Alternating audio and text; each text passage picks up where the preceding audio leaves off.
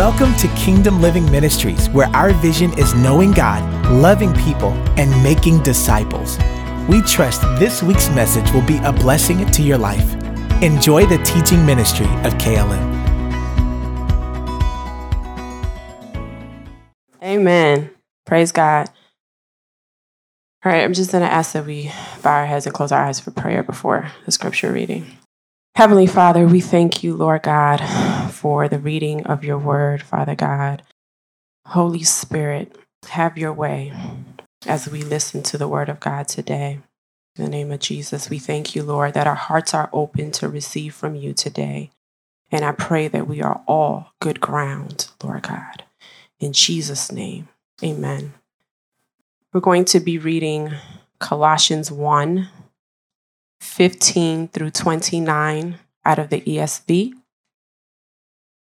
He is the image of the invisible God, the firstborn of all creation. For by him all things were created, in heaven and on earth, visible and invisible, whether thrones or dominions or rulers or authorities. All things were created through him and for him. And he is before all things and in him all things hold together. And he is the head of the body, the church. He is the beginning, the firstborn from the dead, that in everything he might be preeminent.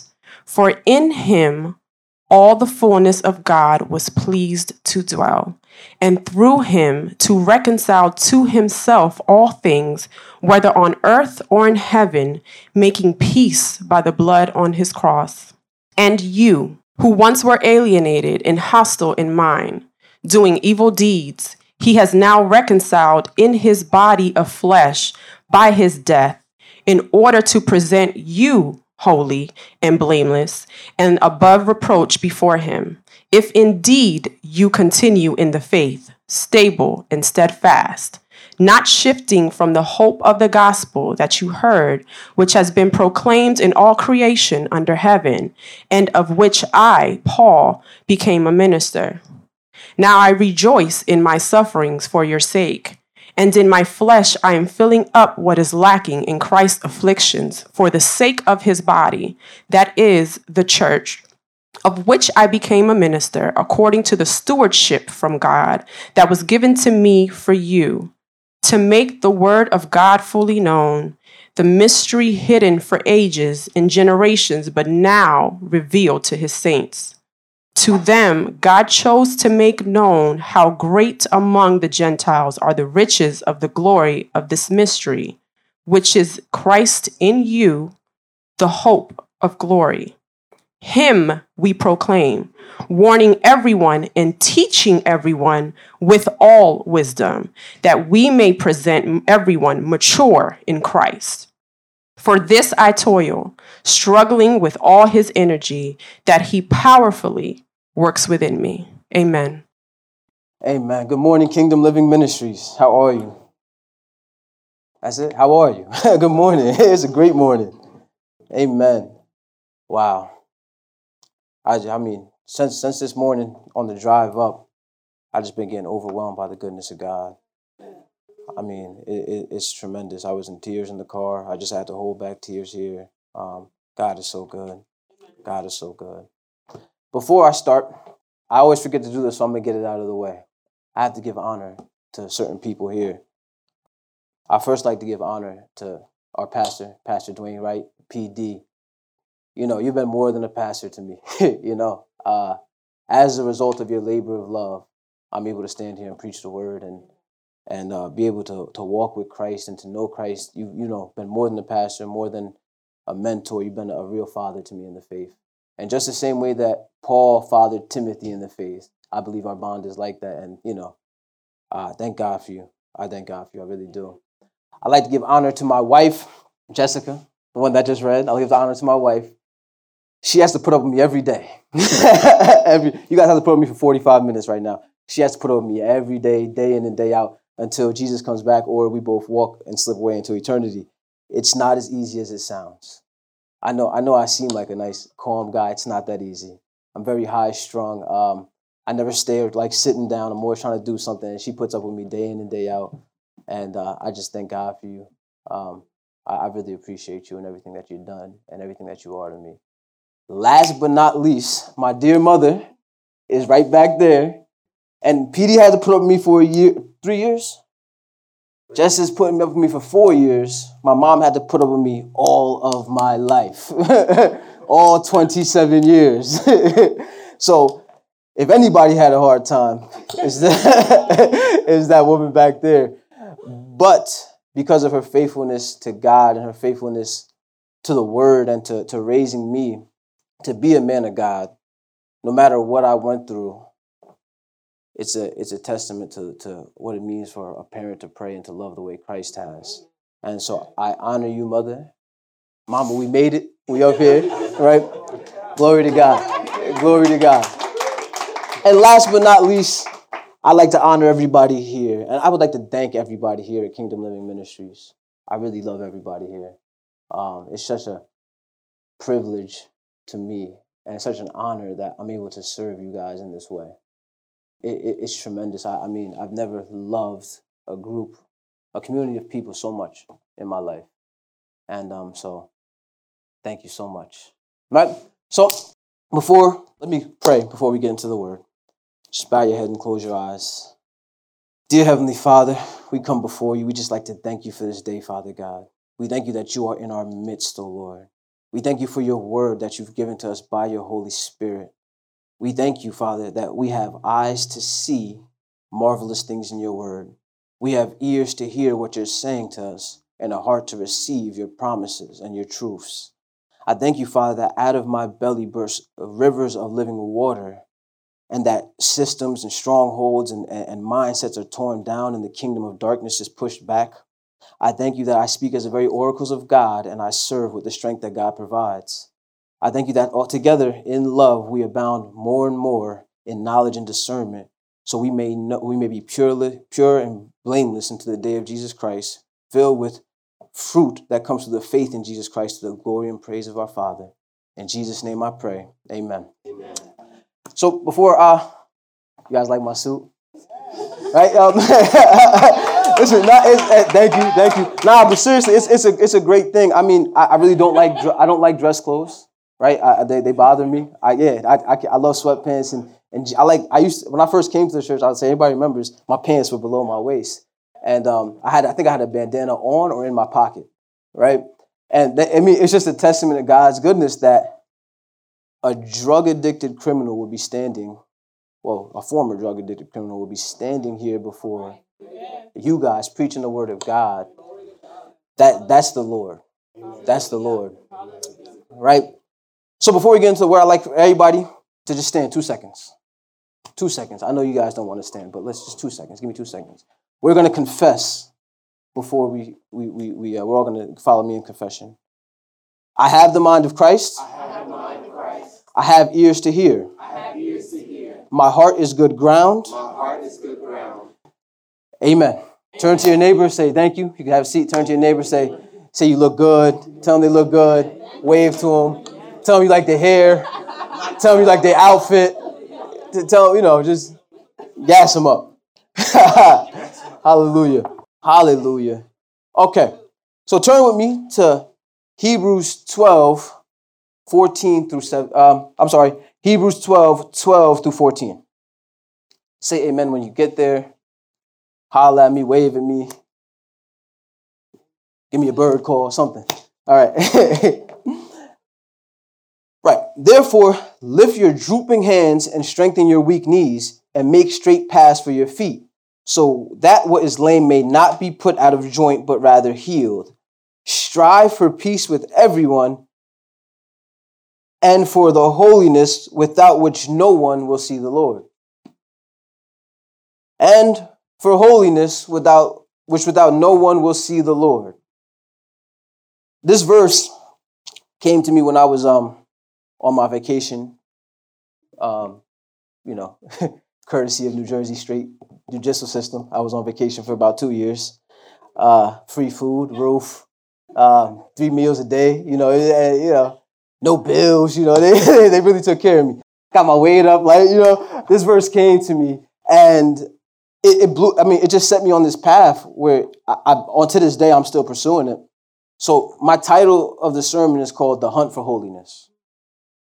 This verse struck me because it doesn't say without faith, it doesn't say without salvation, it doesn't say without tongues or without tithing that no one will see the Lord. It says without holiness, no one will see the Lord.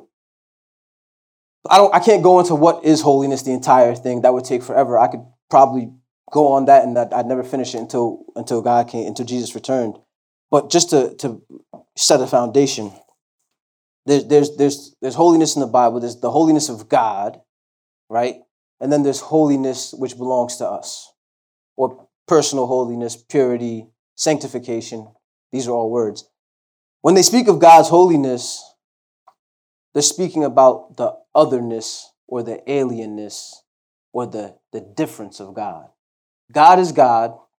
Nobody is God. Nothing is God. Nothing comes close to being God. God is in a class realm. He's transcended. He's above everything that we know.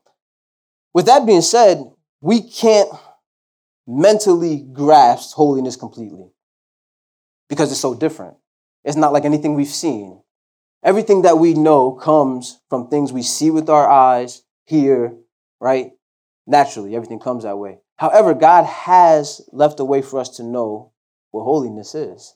It says in Ephesians 4:24 that our new man was created to be like God in true righteousness and holiness. There's a part of us that's created to look like God. There's something inside of us that's created to look like God. Right? So you have immediate sanctification. When you're saved, God makes you holy. He set you apart. You're no longer in the world.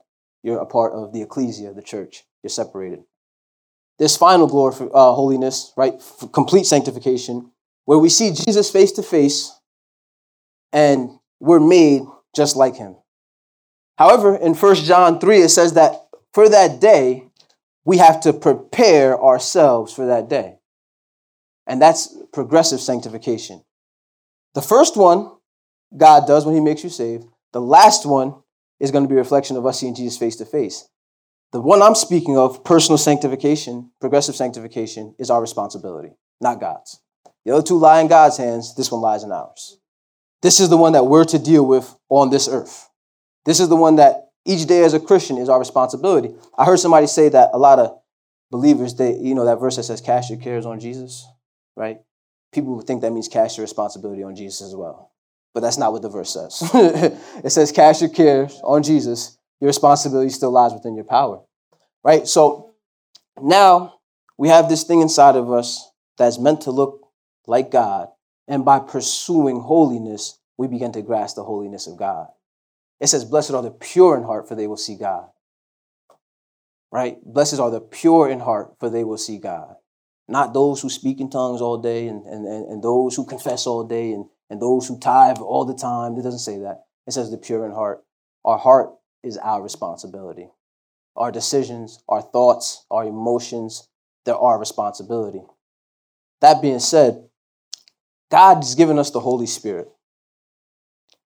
What do you think God gave us the Holy Spirit for? Anybody?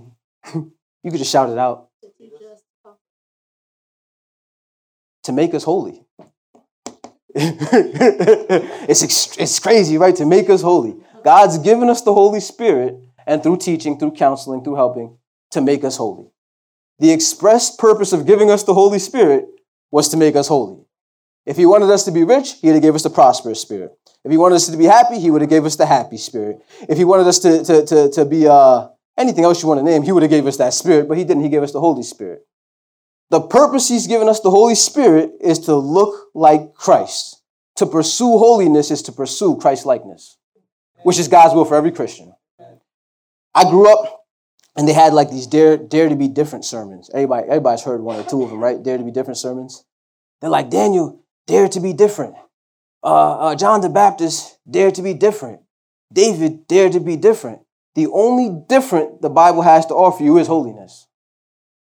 It doesn't mean to just rebel and stand out to, for, for the sake of wanting not to fit the crowd. They chose to choose God instead of anything else. That was, it said Daniel resolved not to defile himself with the king's food. For what reason? To be a rebel?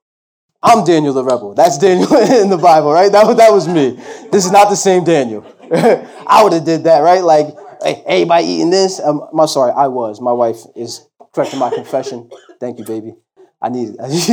She's like, no, you were Daniel the Bible. No, not anymore. Mm-mm, you're obedient Daniel, sanctified Daniel. Like, you're, pray- you're tongue speaking Daniel. That's old Daniel. Like, you know, she, she had a whole little mini sermonette right there. Glory to God. so, so the only, and it's, it's, it's strange, and I get why.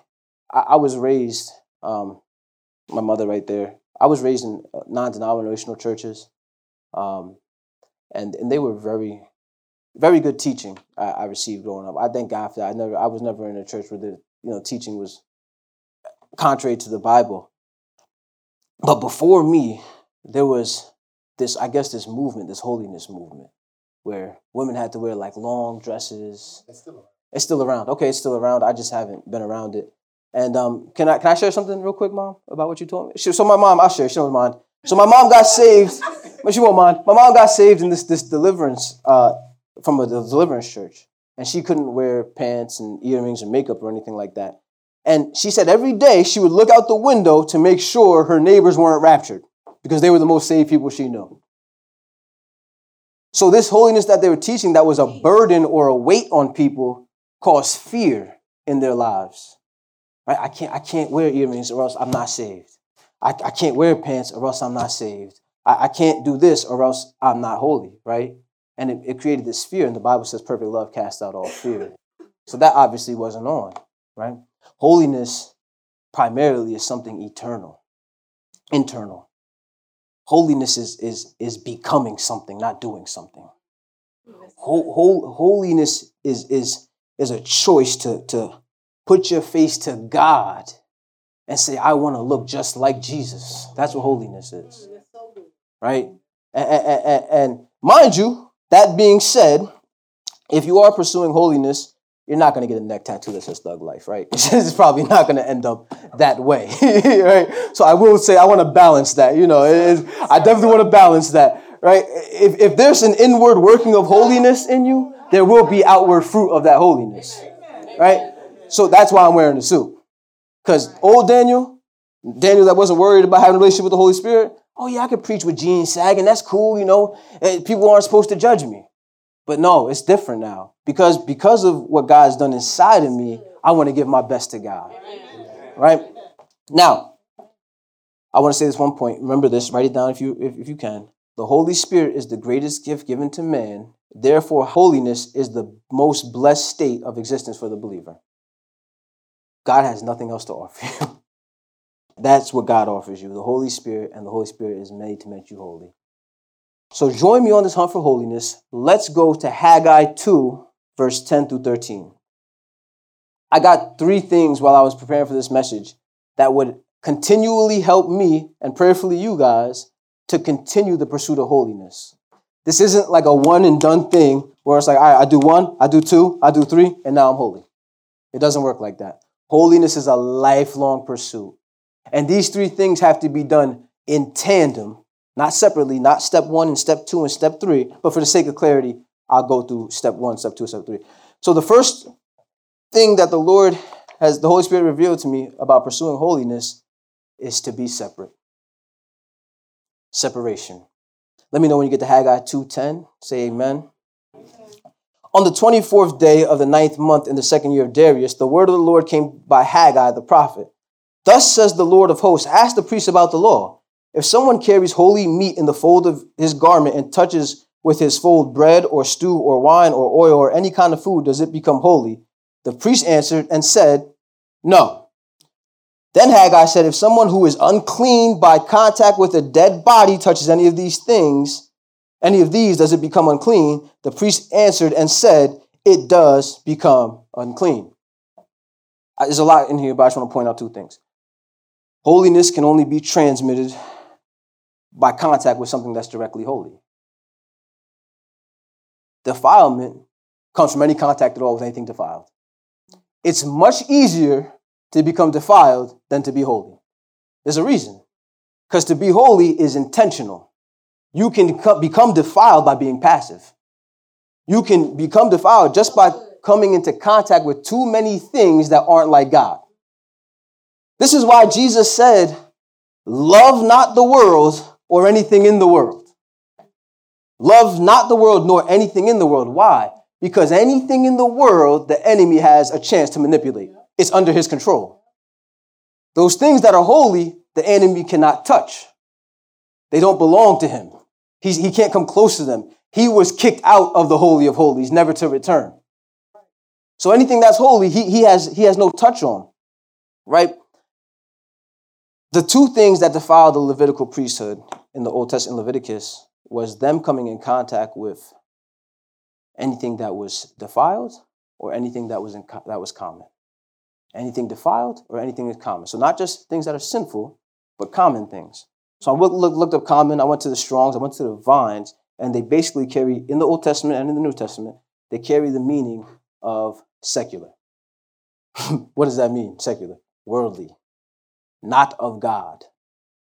So this can get extreme now because we live in a world, we have to work in a world, we have to come in contact with secular things. So I'm not saying, you know, oh, don't go to work, right? God, God forbid, go to work, right? God gave you that, go to work, right? You, you got to go to work. I'm not saying that you can you can only watch PureFlix, even though PureFlix is great. I, I support PureFlix, even if the, the, the level of production isn't where it needs to. Anybody have PureFlix? Yeah, level of production is not like great, but you know they're trying to do the right thing, so I, I support it. Um, yeah, it's it's it's really not. I'm, I'm a movie person, so it's like I'm like, ah, this is for the Lord. This is for the Lord. Hunt for holiness. But it, it just, oh man. Jesus. In Second Timothy 2 20 to 21, you could turn there. It says, Now in the great house there are not only vessels of gold and silver, but also of wood and clay, some for honorable use, some for dishonorable. Therefore, if anyone cleanses himself from what is dishonorable, he will be a vessel for honorable use, set apart as holy, useful to the master of the house, ready for every good work. Who wants to be ready for every good work Jesus has for him? Who, who wants to live in everything that God called them to live in? So, in order to do that, you have to cleanse yourself from dishonorable things. In other versions, in other um, translations, this word right here is common. Too much contact with anything that's not of God will call you to be defiled. If you spend more time on Facebook, more time watching TV, more time listening to, I love Kanye West, more time listening to Kanye West than you do spending time with God, reading His Word, worshiping God, praising God, you'll, you'll become defiled just from this law of contact. Too much contact, too much contact, too much pollution, mm. too much different words coming into your head, too much, too much different. And, and, and mind you, not everything that is good is God. That's, you know, a motivational speech is not the word of God. To listen to motivational speaking is to not build your spirit. People like, yeah, I, I listen to, what's his name? Uh, I like Tony Robbins too. He's, he's, he's a banging speaker. But I, I, know people that are like, you know, I, I listen, to, I, I, do my little, uh, I do my Bible plan. And I've seen, you know, I know the Bible plans. There's like two verses, 10 minutes, right? And I'm not saying it's bad. And I listen to Tony Robbins for three hours. You're spending more time with human wisdom than with the wisdom that God's given you right? The two things that God has left us that are holy, that belong to us explicitly, is the Word and the Holy Spirit. The Word and the Holy Spirit. More of your time should be spent in these two things than anything else. Even and you could do it with your family, right? Because we have families, we have to pay attention to our kids and our wives, and we have so we read the word with our families, we pray with our families, right? Thank God for the gift of tongues. Because now when you're going throughout your day, you're spending time building up your most holy faith. When you're at work and you know, we work, we work with people that aren't Christian and they're cursing and they're talking about women and they're talking about gambling and, and, and you're just sitting there like, Daniel, you're all right? I'm good, I'm good. Right? Uh, uh, but I'm spending time building myself up in my most holy faith. I'm contacting the Holy Spirit and not being defiled by what's around me. I'm letting the greater one who's inside me control my environment. Separation. 2 Corinthians 6:14 says, Don't be unequally yoked. Hebrews 13 14 says, Go to him who is outside of the camp and offer a sacrifice of praise. 1 John 2 15 says, Love not the world or anything in it. When you pursue, pursue holiness, the degree of separation just gets bigger and bigger and bigger and bigger. Not because you're better than anybody, because your desire for God increases. Your, des- your hunger for God just increases, it takes the hunger of anything else around you away. I tell you what, I, I, I used to I used to do a lot of things, so I'm not to go into a list of them, right? But I used to smoke cigarettes a lot. I love cigarettes. I love them. I mean, I, I, I could, I wake up, I smoke. Uh, after I eat, I smoke.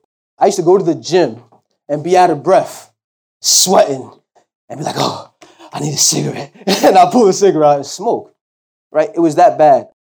And as I was away, spent time in the spirit, I, I didn't notice it until it was later. Uh, an officer walked past me and they must have been smoking. And the smell was so terrible that it made me vomit. It made me vomit. Something I love so much because I had separated from myself from it. And other people, you know, it, it, it's crazy because I think the, the reaction of vomiting was extreme because, you know, a lot of people smoking. I don't vomit now, you know, and I know people that smoke. But at that moment, I realized because of the separation, because of my pursuit for God, that thing that I used to love so much has become disgusting to me. Yeah, yeah. Something that was defiling me has become absolutely repulsive to me. Your degree of sonship that you experience, the degree of worship that you experience, and the degree of the pleasure of the Father that you experience depends on your pursuit of holiness. The more you pursue holiness, the more like Christ you look. And Christ is the one who, who, who God, before he did anything, before he did any ministry, before he healed anybody, he looked down on him and said, This is my beloved Son, of who I am well pleased. Amen. Next point. You're going on this hunt for holiness, right? We're hunting, right? We separate ourselves. We enter the, the, the battlefield, right? We out here. I don't know how to hunt. I've never hunted in my life. I'm from New Jersey, 15 minutes away. Actually, you know what? I take that back. I take that back. Me and my brother used to chase animals around the house with little baseball bats because we had like a little bunch of lot of animals in our yard. So I, I, I know a little something about hunting actually. A professional in my own in my own uh, you know view of things. Jesus, it's not. I know. Nah, because I mean, if it was like a real animal that could eat me or something, nah, absolutely not. Uh-uh. I went with me and me and my wife were in Vermont during the summer, and like I was bent on seeing a bear. Cause we don't have them, you know. We have like little black bears Jersey. I want to see a real bear. You know what I mean? Like not these little bears that dogs chase away. That's that's not tough, but a real bear. And then we finally came into contact with not with a bear, but we were in an area that had bear signs, and I felt all my courage fade. I was like, you know what? I was like, hmm, like, mm, maybe no bear, right? Animal Planet, YouTube. I can see bears as I want to see. Lord Jesus. So now we're now we're on this, this battleground. The next thing that we bring with us is it's an attitude, it's a disposition, zeal, zeal. Can, can you please turn to Numbers 25 with me? This this actually is, I mean, obviously apart from Jesus Christ, this is my favorite character in the Bible. And when I mention him, people like, "Who?" His name is Phinehas. We're going to talk about a man named Phinehas and how he was zealous for the Lord. I'm going to go 1 through 13. It's a couple verses. While Israel lived in Shittim, the people began to whore with the daughters of Moab. The people began to whore with the daughters of Moab. They were talking about explicit, uh, illicit sexual activity. However, anytime we begin to give more time to something, we begin to make things idols, that is prostituting. And that's what idolatry is. It's, it's divine prostitution. when you choose to make idols in your life, when things take the place of God, you are prostituting yourself before these idols. Yikes. These invited the people to offer sac- to the sacrifices of their gods, and the people ate and bowed down to their gods. So Israel yoked himself to Baal of Peor. And the anger of the Lord was kindled against Israel. And the Lord said to Moses, Take all the chiefs of the people and hang them in the sun in broad daylight before the Lord, that the fierce anger of the Lord may turn away from Israel. And Moses said to the judges of Israel, Each of you kill those of his men who have yoked themselves to the Baal of Peor. And behold, one of the people of Israel came and brought a Midianite woman to his family in the sight of Moses and in the sight of the whole congregation of the people of Israel, while they were weeping in the entrance of the tent of, the entrance of the tent of meeting. When Phinehas the son of Eleazar, Eleazar, son of Aaron the priest, saw it, he rose, left the congregation, took a spear in his hand, and went after the man of Israel into the chamber and pierced both of both the man of Israel and the woman through her belly. Thus the plague of, of the people of Israel was stopped. Nevertheless, those who died by the plague were 24,000. Jesus. So Phinehas, he's crying, he's weeping because the sin of Israel. God is wiping these people out because of their um, prostitution, uh, their idolatry, their violating of their covenant. And as, as much as we are under a covenant, right? We are under the new covenant. It's not the same but we are under the covenant, and you can violate the new covenant. Contrary to popular belief, you can violate the new covenant. As a matter of fact, I had to take a step back because I forgot to mention this. The whole book of Hebrews is written as a warning to Christians about not apostatizing. Apostatizing is giving up your faith. Apostatizing is taking what you have, the faith that God's given you, the salvation that God's given you, and throwing it away. You can fall away from the faith. It's your choice. God will keep you. God will give you the word. God will send Christians. You, he, miracle, he'll do everything for you to not fall away. But at the end of the day, you can say, you know what? I'm okay. I'm going to go my own way. So when Paul was writing, I mean, not Paul. They some people say it's Paul that wrote Hebrews. We don't know the, the uh, author of Hebrews. I believe it was Paul. When Paul, when the author of Hebrews said, "Without holiness, no one will see the Lord," he was telling them, in order to not fall away, this has to be a pursuit. The book of Hebrews isn't a letter like all the other letters in, in the Old Testament. I mean, in the New Testament, it was written as a sermon. It was meant to be preached the whole book through. Imagine that, the whole book of Hebrews being forever, right? The whole book of Hebrews, Jesus. So you have Phinehas, you have Phinehas now, and and and uh, he, he he's he's he's weeping, he's weeping, and and, and they're they're putting to death these people that were uh, sleeping with the Midianite woman. And this guy, bold and bra- brazen, just sees them crying. He gets him a girl. He's like, look at these guys, losers, and he's walking by, and he's going to do his thing. Phinehas is one second he's crying, then he's like, you know what? I'm gonna kill him. So he gets he gets up, he go gets his spear. Now, before I continue, in the Old Testament, Genesis 4, when the, the first mention of sin, Cain and Abel, it said that sin was crouching at your door. He's talk, God is talking to Cain. He said, Sin is crouching at your door and it desires to have you, but you must rule over it. When you break down that in Hebrew, it speaks of sin as an animal on the prowl. And that's why in 1 Peter 5 it says the devil prowls around like a roaring lion seeking whom may he devour. And, and the sin was crouching, waiting to find Cain in his weakest point and jump on him.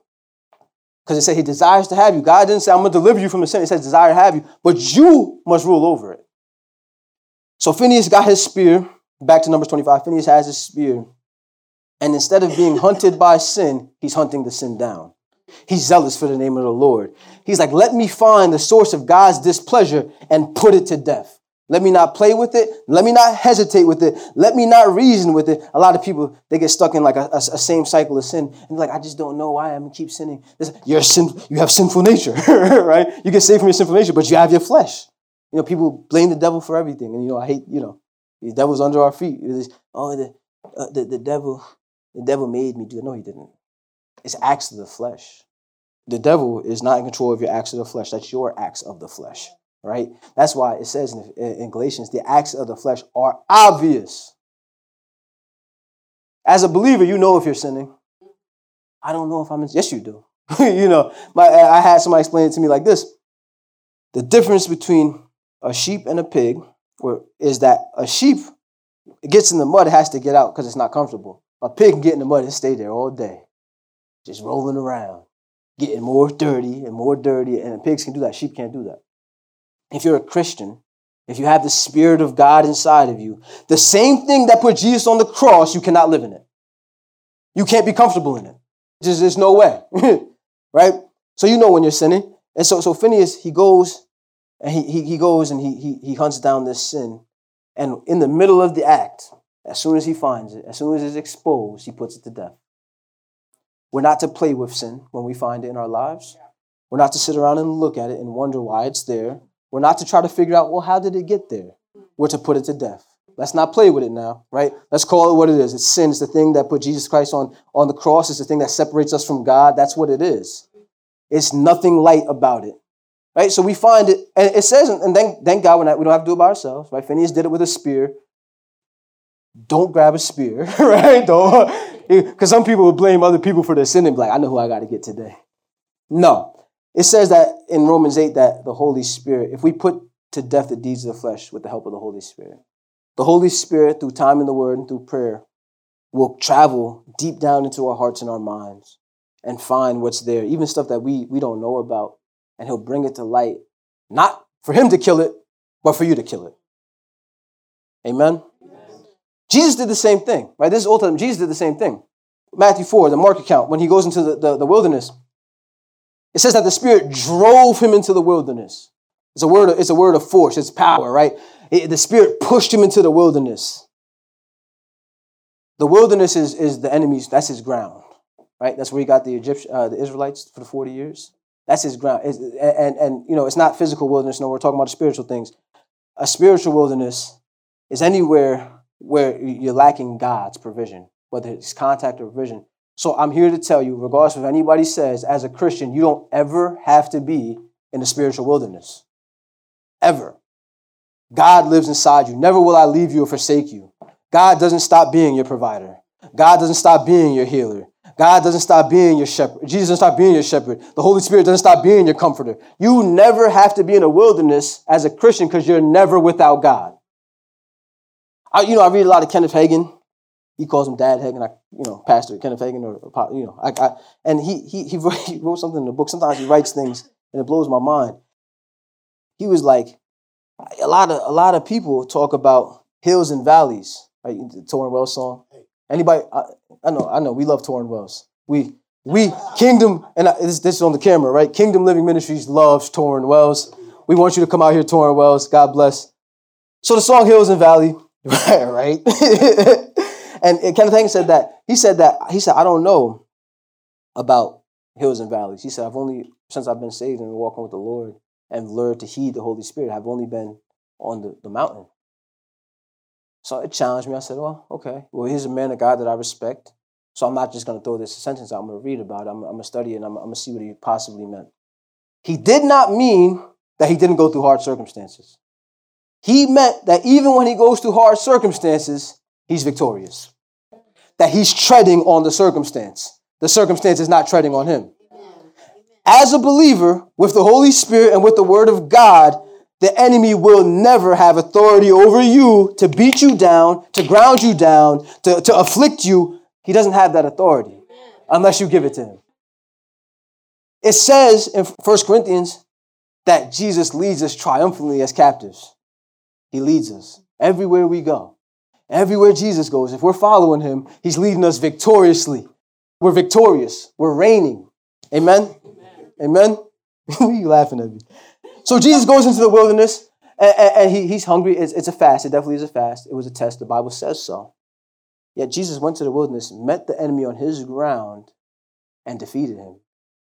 He said, how, later on in scriptures, we'll go Matthew 12. He said, How can a strong man go into somebody's house and, and, and bind a strong man unless he's stronger than him? Jesus went to his territory and he bound the strong man. It wasn't just a test on the part of Jesus because he was a man, it was God confronting sin and being victorious. He's given us the spirit, the same spirit that Jesus had that led him into the wilderness, is the same spirit that's inside of us that's leading us to look deeper into ourselves and find what displeases God and kill it. Amen? Amen. Amen. Amen. And this is this is the best part about it. I love this verse in John 14 30. Jesus was about to go face death on the cross.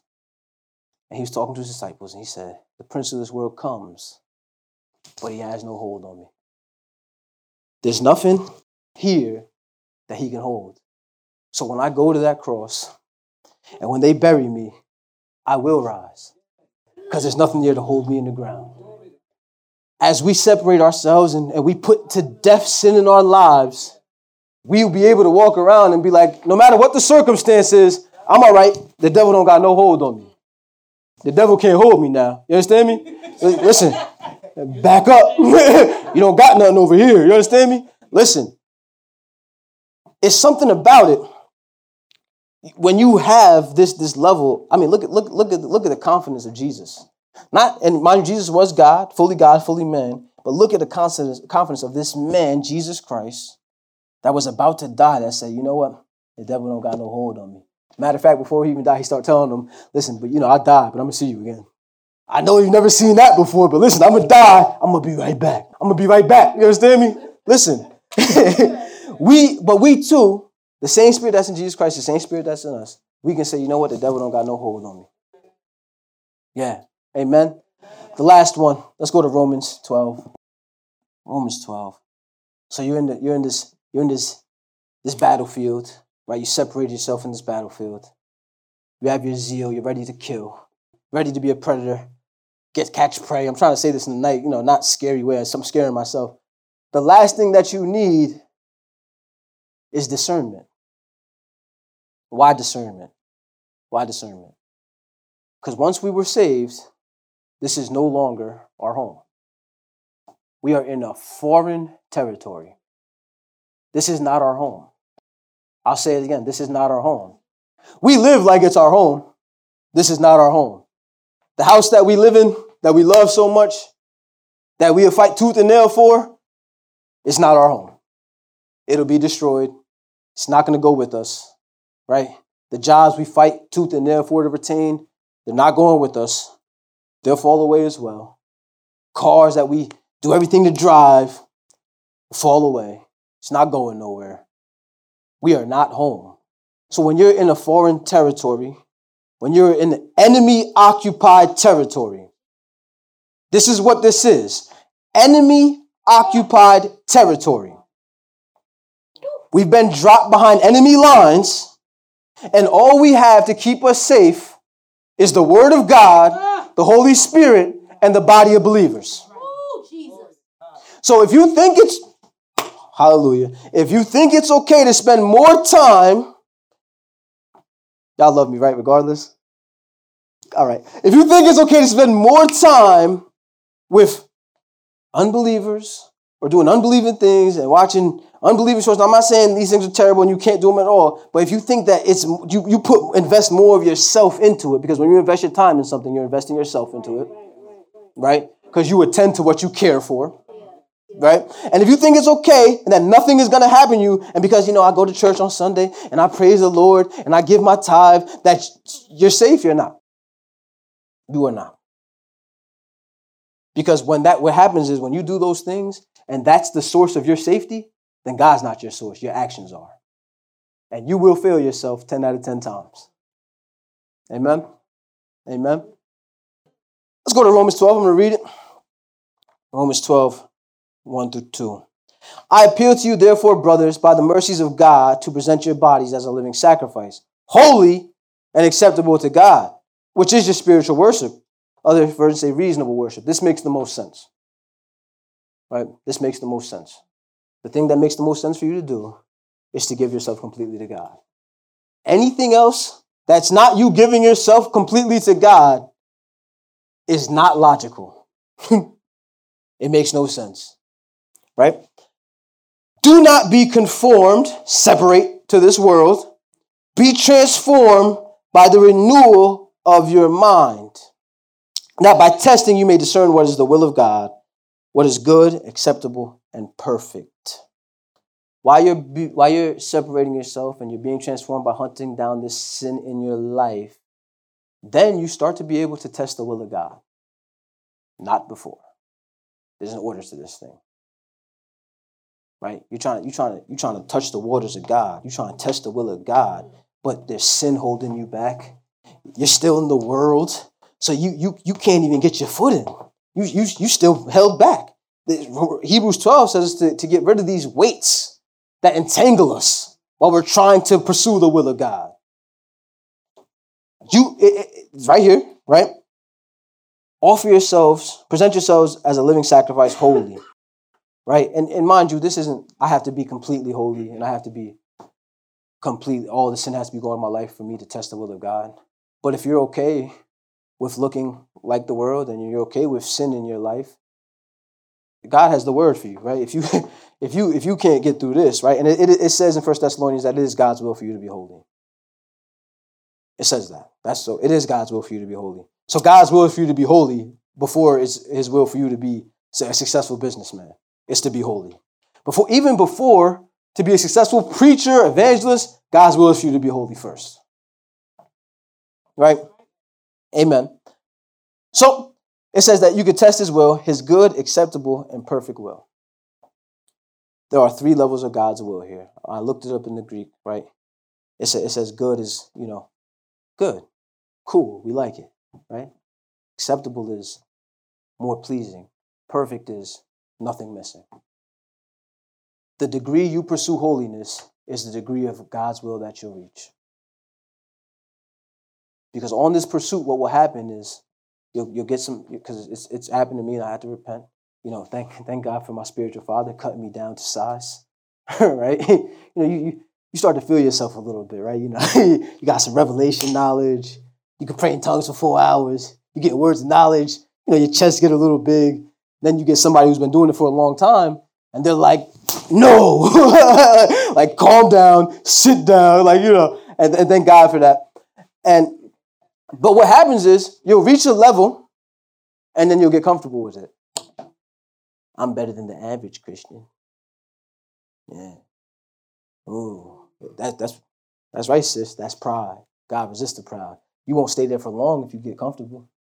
the Lord will knock you down, right? And then you can get to another will, and then oh, okay, you know, God's blessing you. He's giving to you. He, he, he trusts you a little bit with some things. Maybe you got a little position. Maybe some, you know, something in your life is taken off and God's put his hand on it. You know, okay, I can, I can do this. I'm good here too. I'm cool. Here. This is nice. This is, I'm, I'm, I'm safe. And that's when the enemy who prowls around like a roaring lion had waited for you to get to that level because he'd been studying people just like you for his whole life, since for eternity. And he goes, you know what? I'm to let him go. I'll be back later at a more opportune time. And then he knocks you off your block. And guess what? God lets him because you let him. Right? Okay, I'm sorry about that. So you get to test these levels as well. Just as there's a progression in holiness, there's a progression in the sinfulness as well. And it's, it's very noticeable. Right? Psalms 1, it says, Don't walk with the, the wicked, don't stand with sinners, and don't sit with the scornful. If you find yourself more and more, you see your circles changing. You see you're in places that you don't belong more. And then finally, you're comfortable where you never belonged in the first place. You're progressing, but not into holiness, but into sinfulness. We have to watch our surroundings. That's why Jesus said it. He said, Watch and pray. Watch and pray. Peter, the guy who was, you know, apostle that's close to disciple that's close to Jesus, he says the same thing. He says, Be sober and be vigilant. That being said, never mind. I'm not going to say that. Thank you, Jesus. Hallelujah. Gotcha. So, Jesus, God has given us the word and the spirit. These things that are holy, that are innately holy. The two things that we have that we can contact at any time by meditating, by prayer, by reading, for us to be holy, for us to be delivered into different levels of holiness for us to see what God has for us. When you go through the prayers in the New Testament, Philippians 1, Colossians 1, Ephesians 1, right? PD prays, prays the Ephesians 1 prayer before he preaches. I just prayed the Philippians 1 prayer, Colossians 1. They're all similar. And they're all, and somewhere in it, is all praying for something, is praying for similar thing. Knowledge and wisdom of God.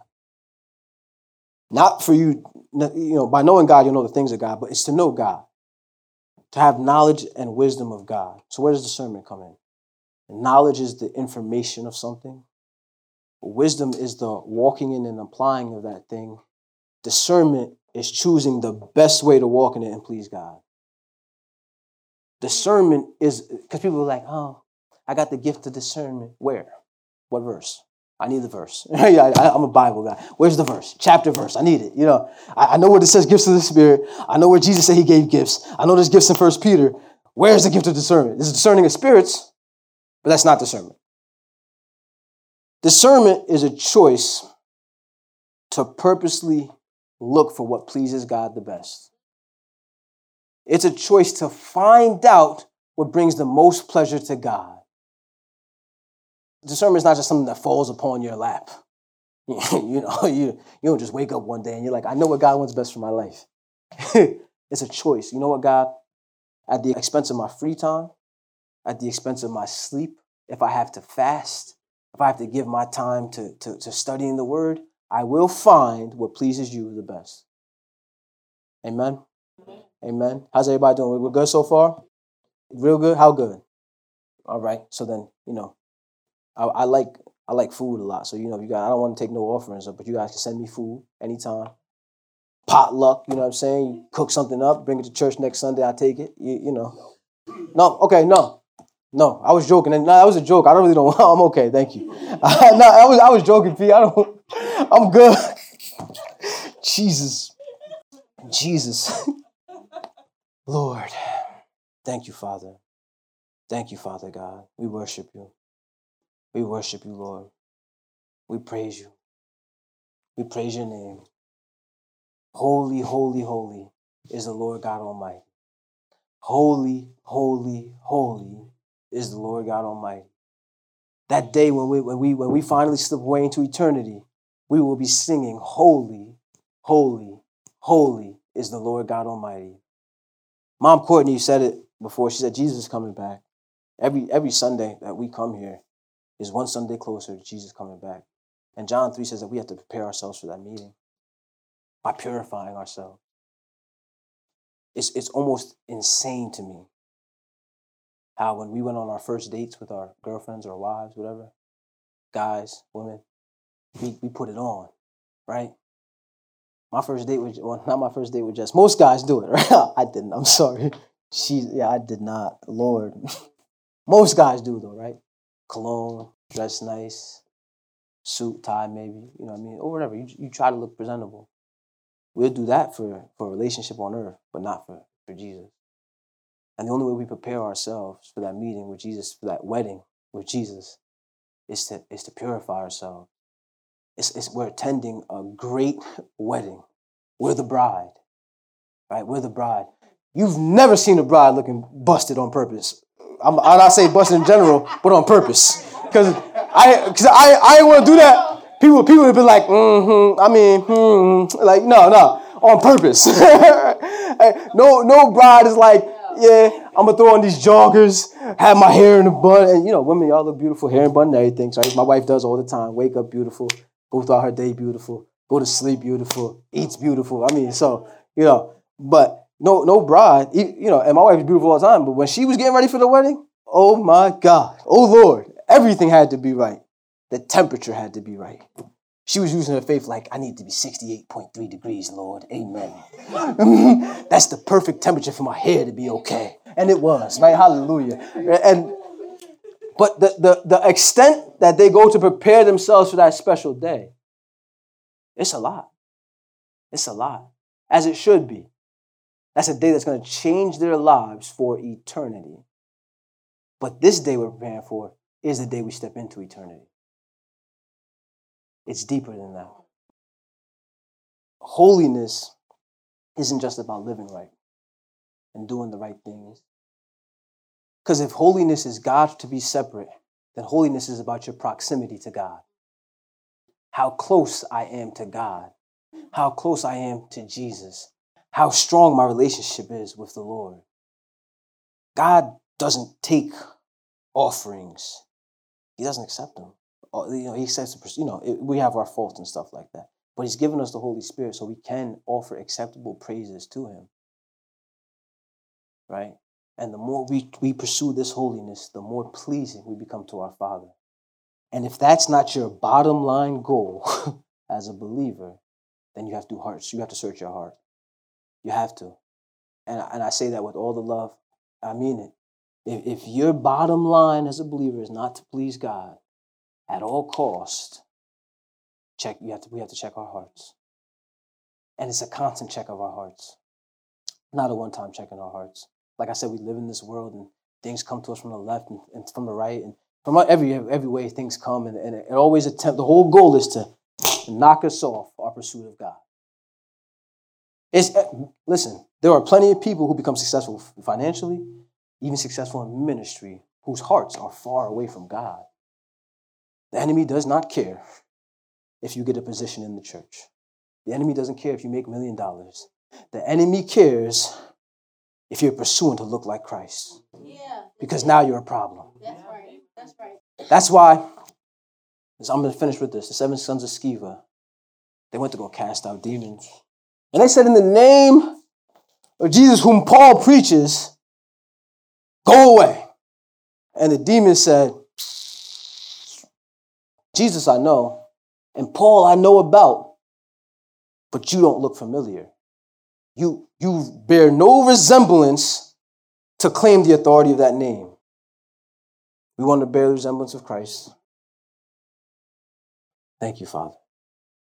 Thank you, Father. Before I step off the stage, I just want to offer an invitation.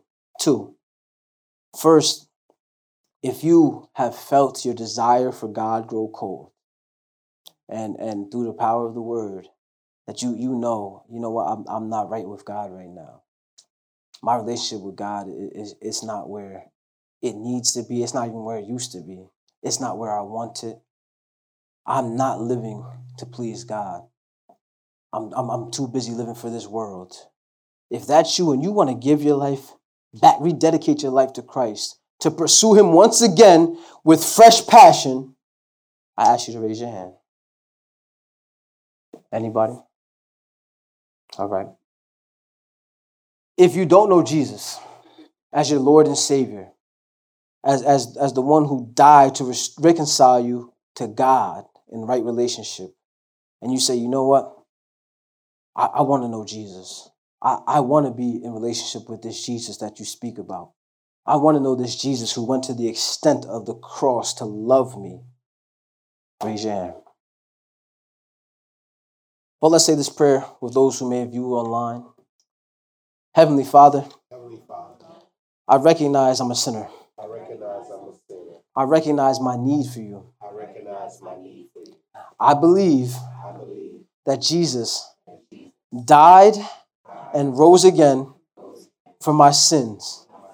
I accept you into my heart, Jesus, to be my Lord and Savior for all the days of my life. Open the eyes of my heart so I may know you, God. Thank you for saving me. In Jesus' name I pray. Amen. That concludes this week's message, and thank you very much for listening. For more information about Kingdom Living Ministries, please call us at 732 324 2200 or visit our website at kingdomlivingnj.org. Also, you can write to us by mail at P.O. Box 519, Rancocas, New Jersey 08073. And lastly, if you would like to partner with this ministry through your prayers or financial support, contact us via email at partners at kingdomlivingnj.org. Our prayer is that this message has encouraged you to live out the kingdom of God daily in your life by your obedience to His word. God bless you.